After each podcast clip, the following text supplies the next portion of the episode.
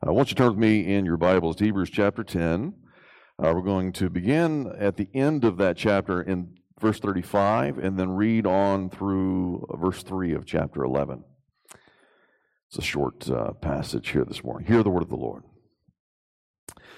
Therefore, do not throw away your confidence, which has a great reward. For you have need of endurance, so that when you have done the will of God, you may receive what is promised. For Yet a little while, and the coming one will come and will not delay. But my righteous one shall live by faith. And if he shrinks back, my soul has no pleasure in him.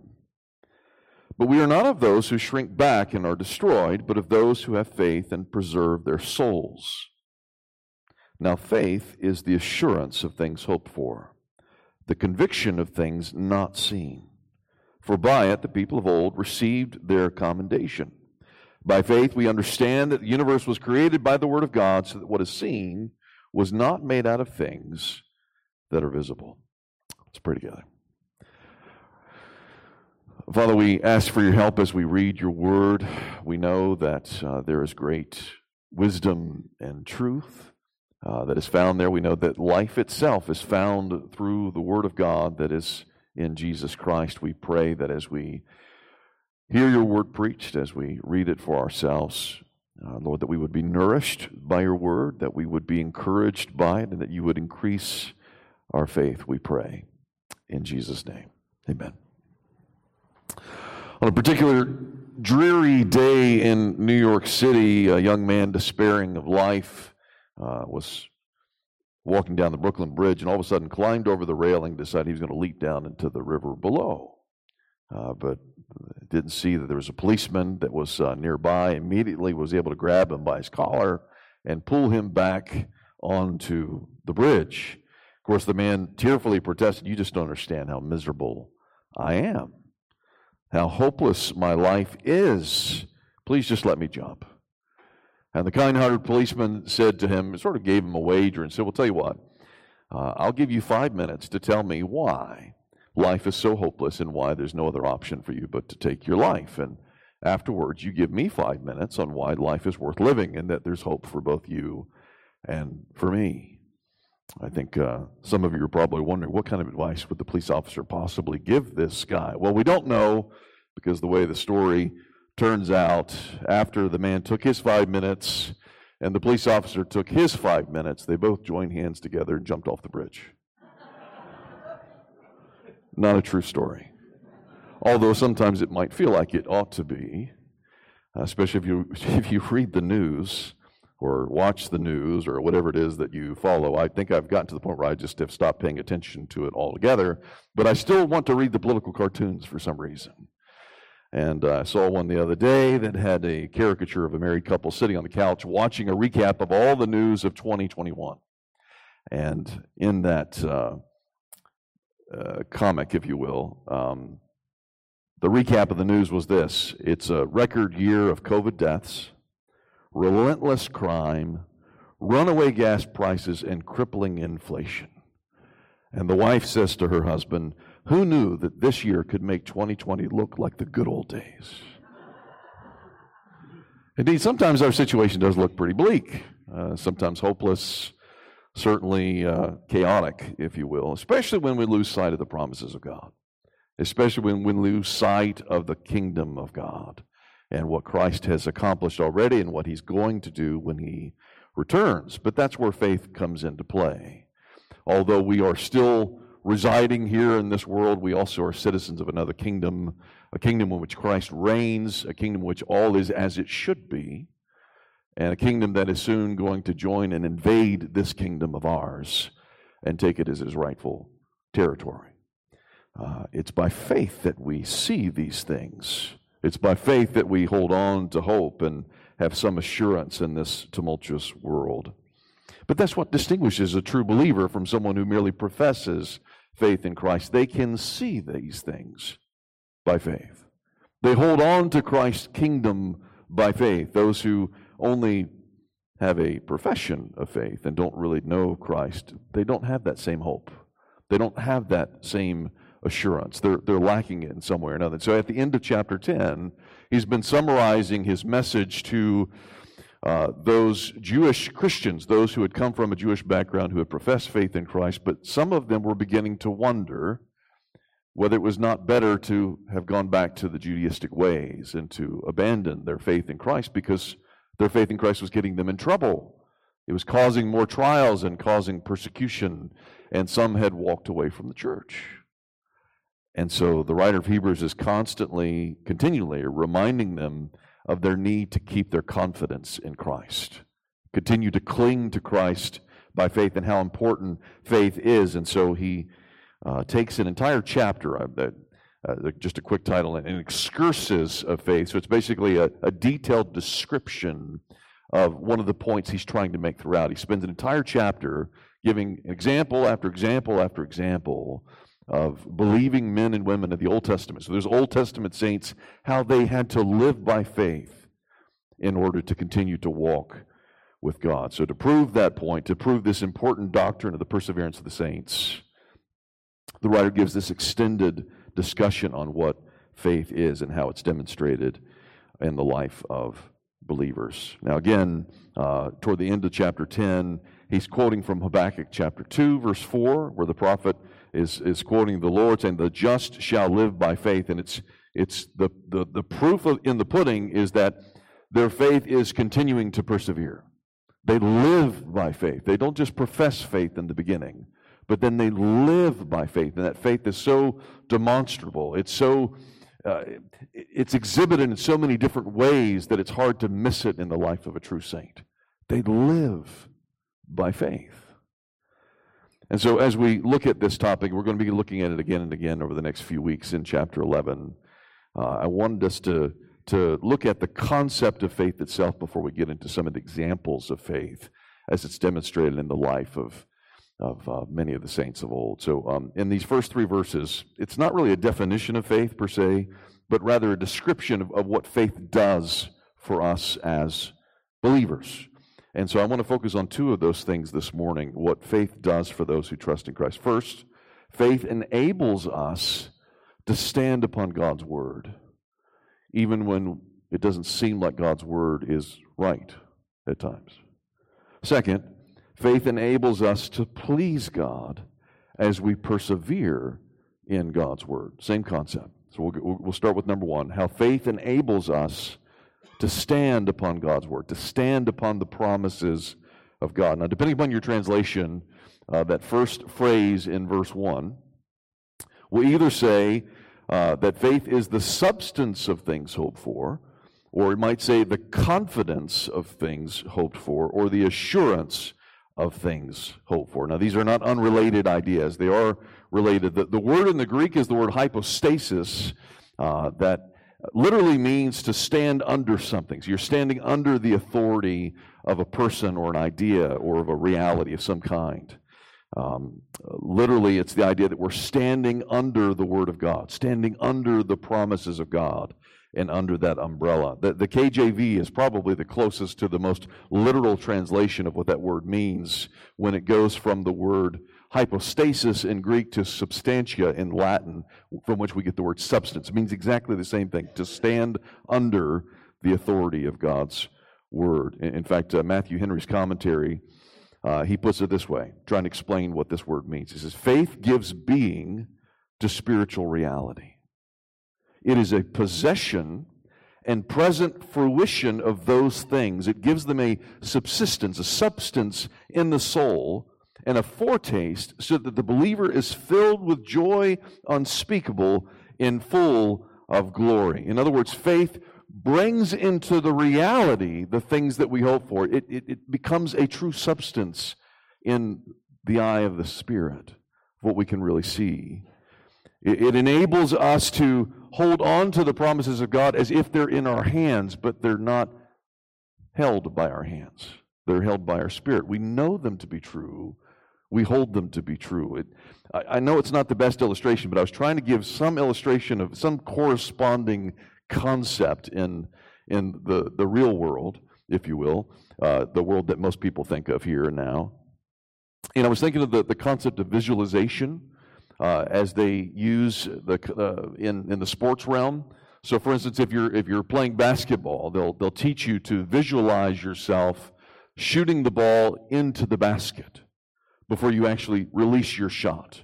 And that it can actually help you become a better basketball player by knowing that you see it happening in advance. Does that make sense?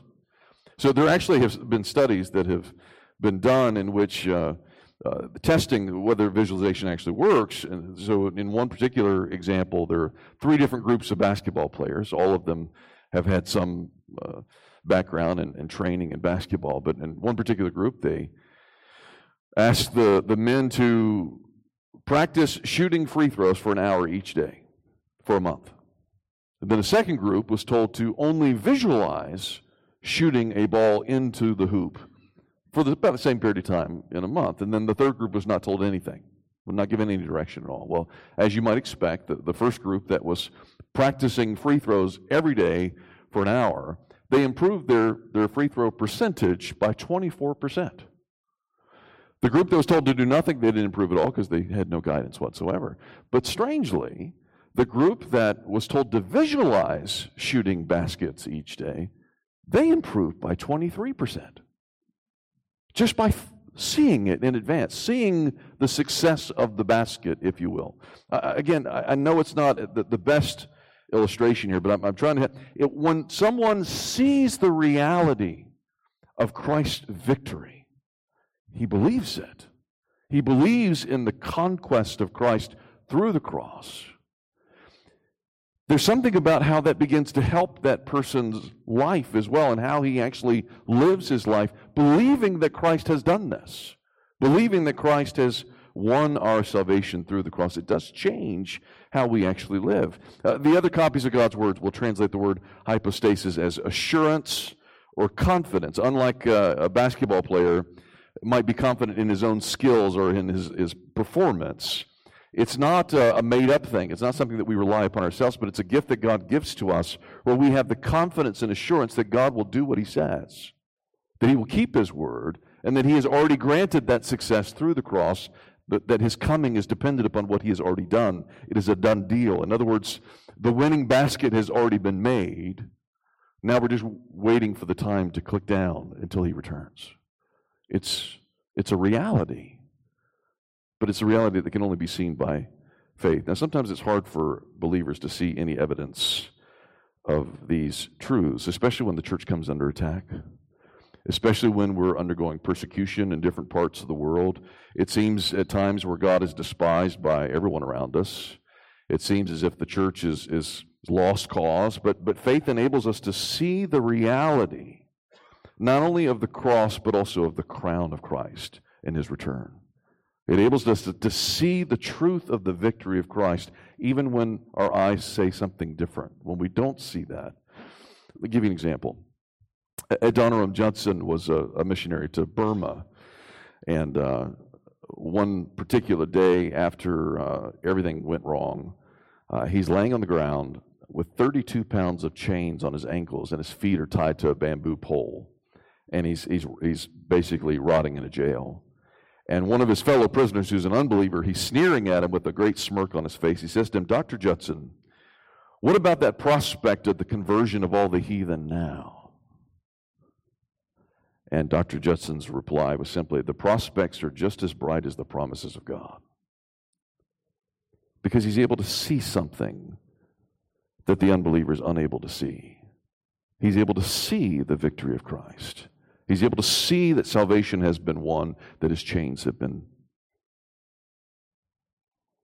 released.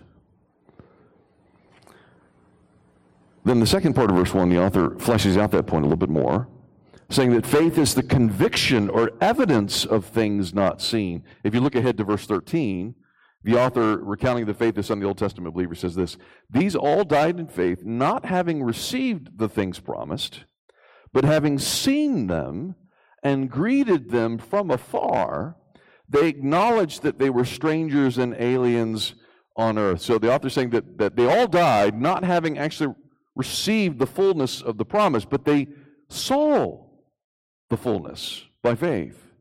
They believed the victory by faith and they embraced it in full conviction. That now, they just weren't they weren't just believing in some basic promise of God, but the, the promise of God that's in Christ.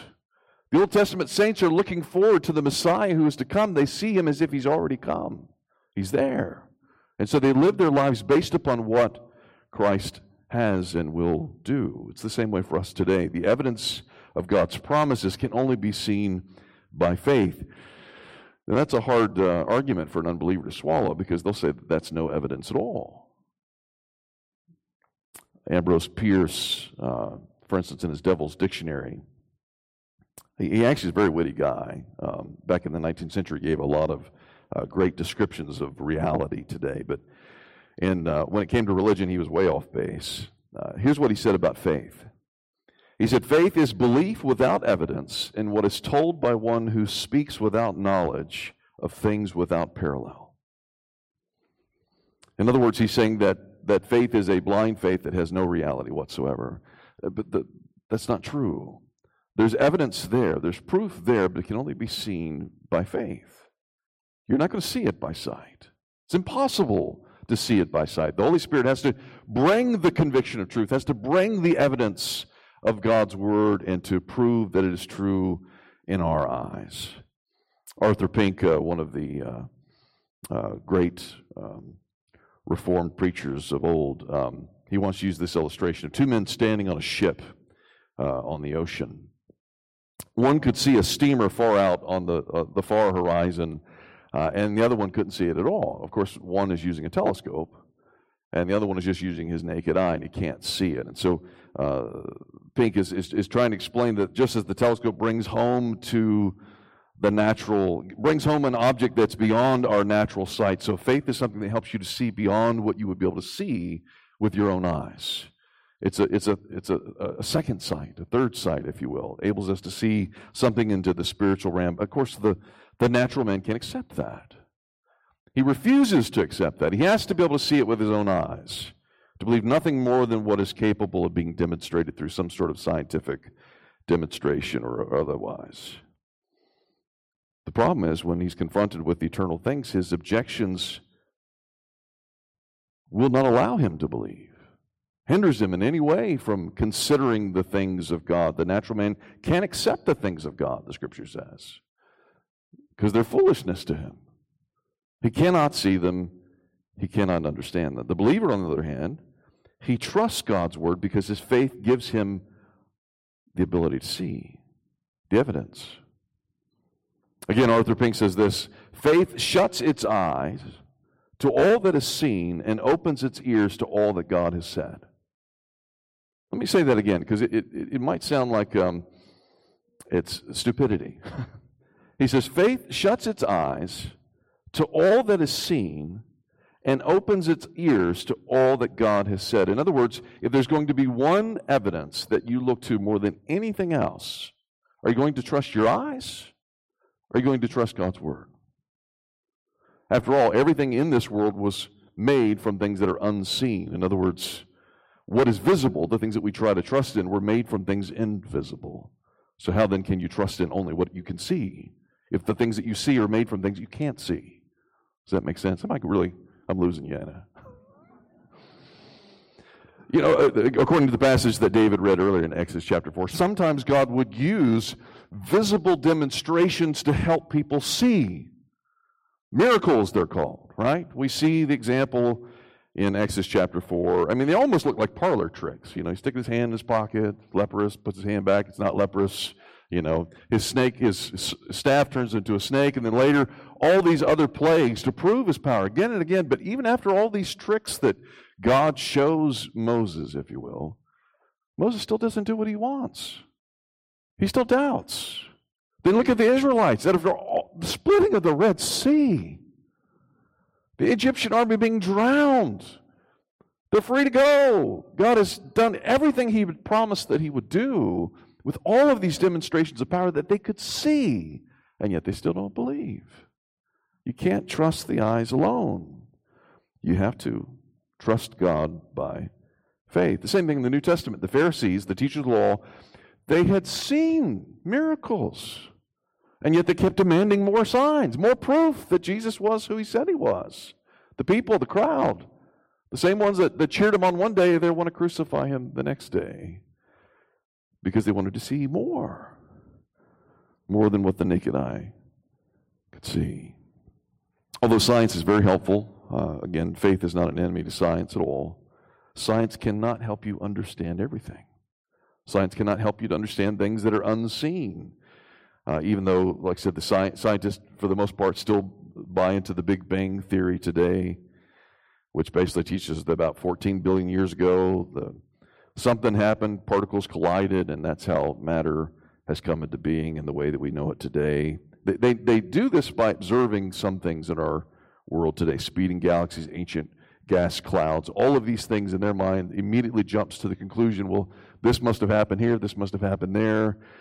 And then this vast explosion took place, and now we know life as it is. But if you look at verse 3, the way the writer of Hebrews states it, he says, By faith we understand that the universe was created by the Word of God, so that what is seen was not made out of things that are visible. Whenever science and scripture seem like they don't always agree on certain things, I don't know about you, but I'd, I'd, rather trust in what I believe to be the certainties of God over the guesses of men.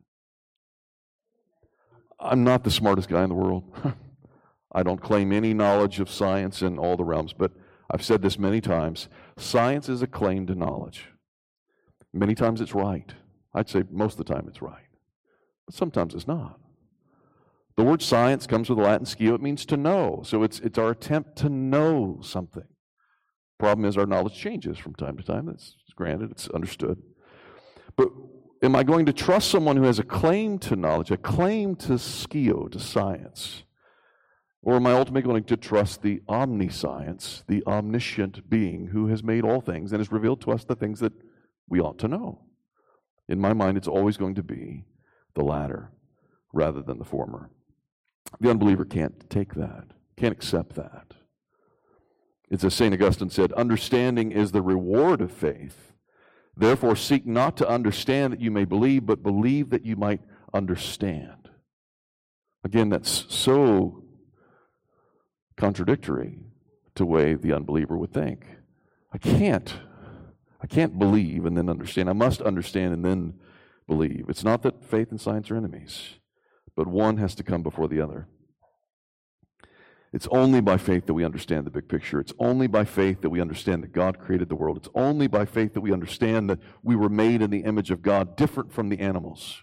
It's only by faith that we understand that we sinned and, and we've inherited the sin of our, of our ancestors and that there's a penalty for that sin. It's only by faith that we understand that God has sent a Savior to the world. It's only by faith that we believe that Christ is coming back to rule over all the kings of the world, to make the kingdoms of this world the kingdom of our God. It's only by faith that we see these things. It's as Michael Card says in his song, God's Own Fool. It's one of my favorites. One of this song I used to listen to again and again and again in college as I was going to all my crazy religion classes and science classes that were trying to teach me everything else that was contradictory, everything I had learned in Scripture. God's own fool is, is uh, uh, based upon 1 Corinthians and Paul's take on how the Gentile naturally sees the gospel as foolishness, absolute foolishness. And therefore, Christ himself was a fool in the eyes of most men, both Jews as well as Gentiles. But he says this in the song he says, And so we follow God's own fool, for only the foolish can tell. Again, he's admitting that Christians themselves now have been identified as fools too for following the fool. But then he says, he makes his appeal to the outsider. He says, So believe the unbelievable and come be a fool as well. At some point, you have to trust God's word. If you can't trust God's word, you can't walk with God. And that leads us to the second point. Faith enables us to please God and to persevere in his word. Verse 2, the author says, For by it, that's by faith, the people of old received their commendation. In other words, they, God was pleased with them because of their faith. Now, we're not going to spend too much time on the second point because it's going to be uh, brought up again and again in the rest of the the chapter. But, but if you look in verse 4, for instance, he'll, he'll show a couple examples of this. He says, By faith, Abel offered to God a more acceptable sacrifice than Cain, through which he was commended as righteous.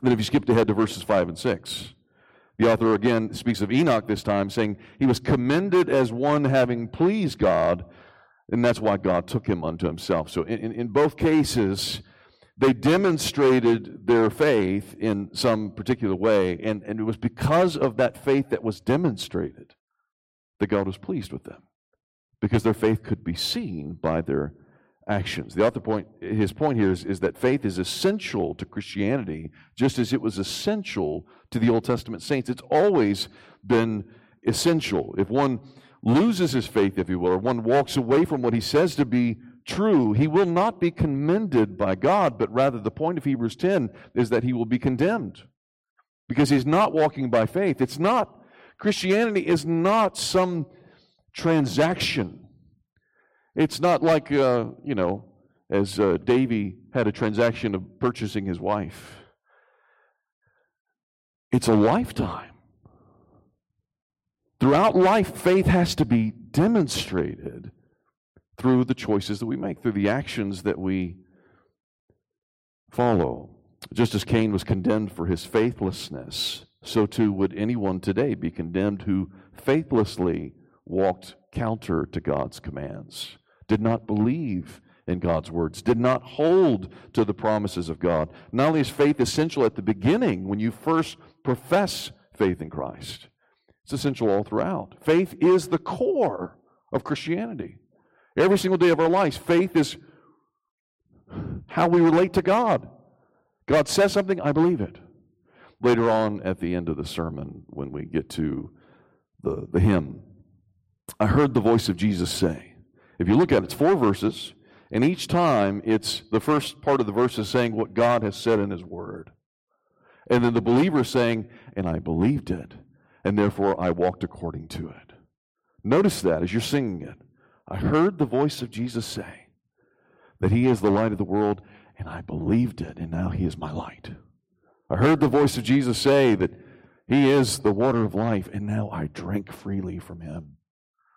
Do I believe that? There's a difference in how my life turns out as a result. J.C. Ryle, uh, another 19th century um, Reformed preacher, he said this in, in walking with God, a man will go just as far as he believes and no further.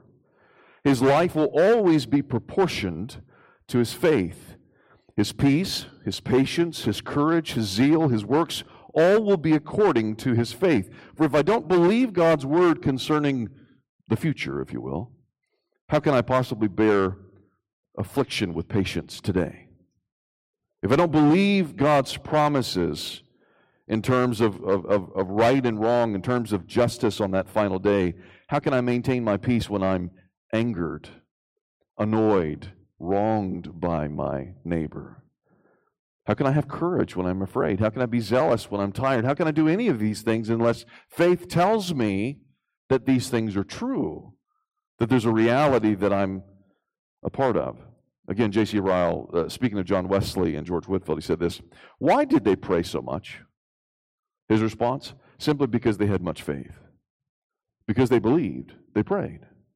He says, For what is prayer but faith speaking to God? Others might attribute their success to diligence and labor, but Ryle says, What is Christian diligence but faith at work? Perhaps it was boldness, some would say. But what is Christian boldness but faith, honestly doing its duty? Faith is the root of all Christian character, faith is the root of all Christian life. If you don't believe, you won't do. If you don't believe, you won't have a relationship with God. If that's the case, I should be able to look at my life and, and examine do I really believe?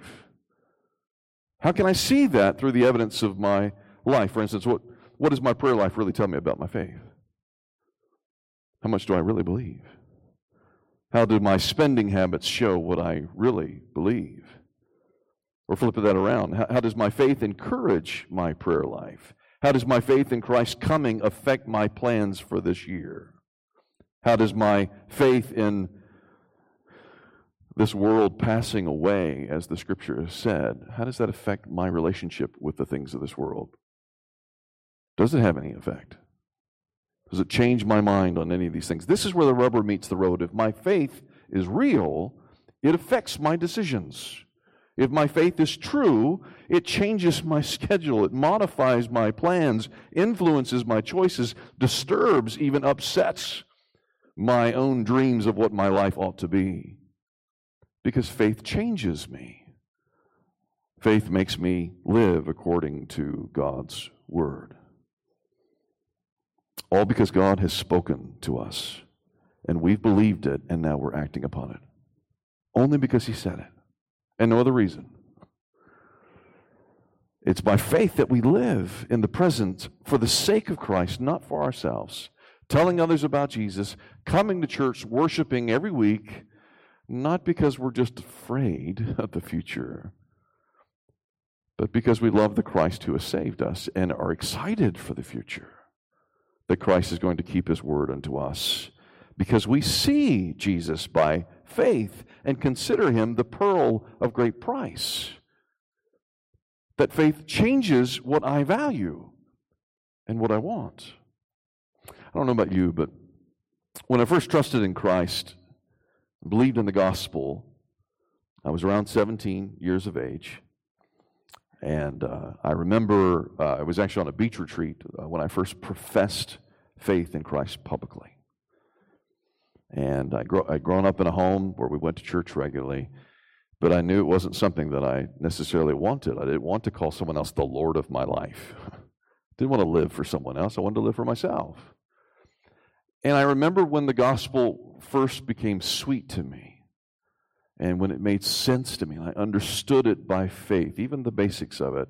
And I remember for the first time I felt like, man, now I feel like I'm right with the world. I'm right with God. And I remember for the first time I noticed things that I never noticed before. I enjoyed looking at creation. I enjoyed realizing the beauty and the glory and all that there was to see. And I remember scriptures that I had heard as a kid all of a sudden were coming to me.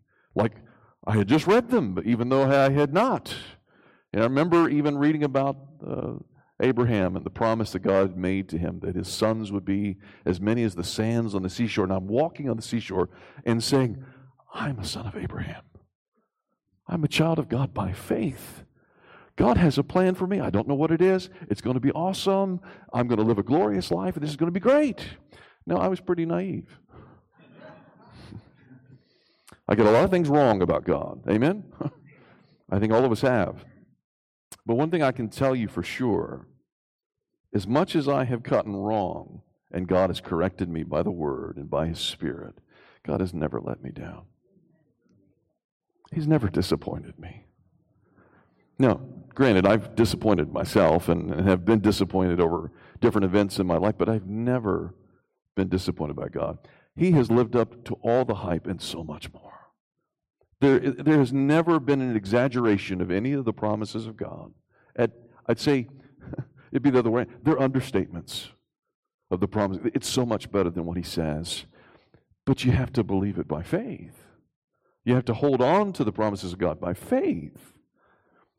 If you walk by sight, you're not going to get it. You're going to constantly complain and grumble and be bitter and say, oh, God, let me down again because you're so stupid because I'm so stupid. That's what we do when we don't believe.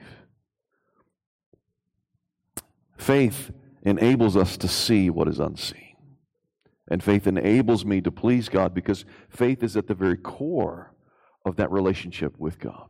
If I don't believe Him, I don't believe His Word, then I'm not going to, I'm not going to grow. But that's how it works. Uh, once you have come to faith in Christ, it starts as a mustard seed, and God rewards that little bit of faith. But over time, it's supposed to grow and should and would and will if you walk with God. But I, I can tell you many times where my faith has been pretty sad and pitiful. And I remember asking God, similar to the, the, the father of the, the son who was demon possessed. And he, he said, you know, Jesus asked him, Do you believe I can do this? And he simply says, I believe, help me in my unbelief.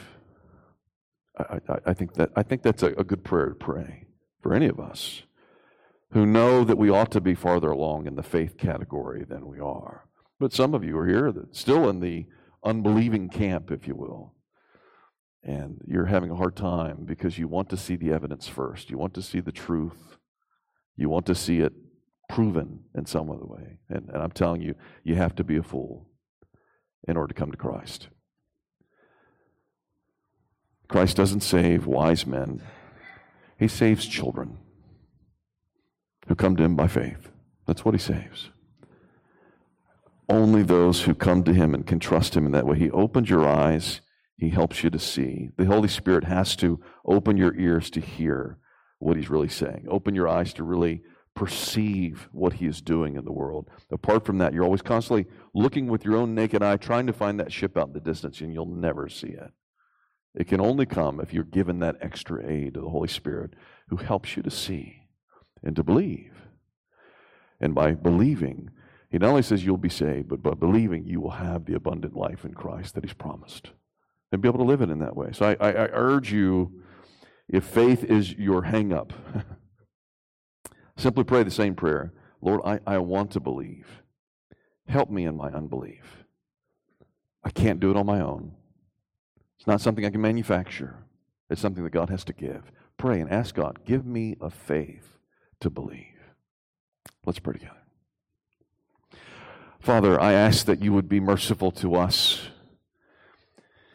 There's so much that we don't know, so much that we claim to know, so much that is still confusing to us in different ways. We, we pray, Lord, that you would help us as we grapple with your word that we would not read it and, and immediately sit in judgment upon it, thinking that we know better than the God of the universe. I pray instead, Lord, that you would help us to really listen to what you have to say, really meditate upon the Word of God. Give us, Lord, by your Holy Spirit, eyes to see the kingdom of God, that we might be saved, that we might grow, that we might trust you, that we might walk in the ways that you've laid out for us in advance, that we might know the life that you've given unto those that are your children. We pray these things in Christ.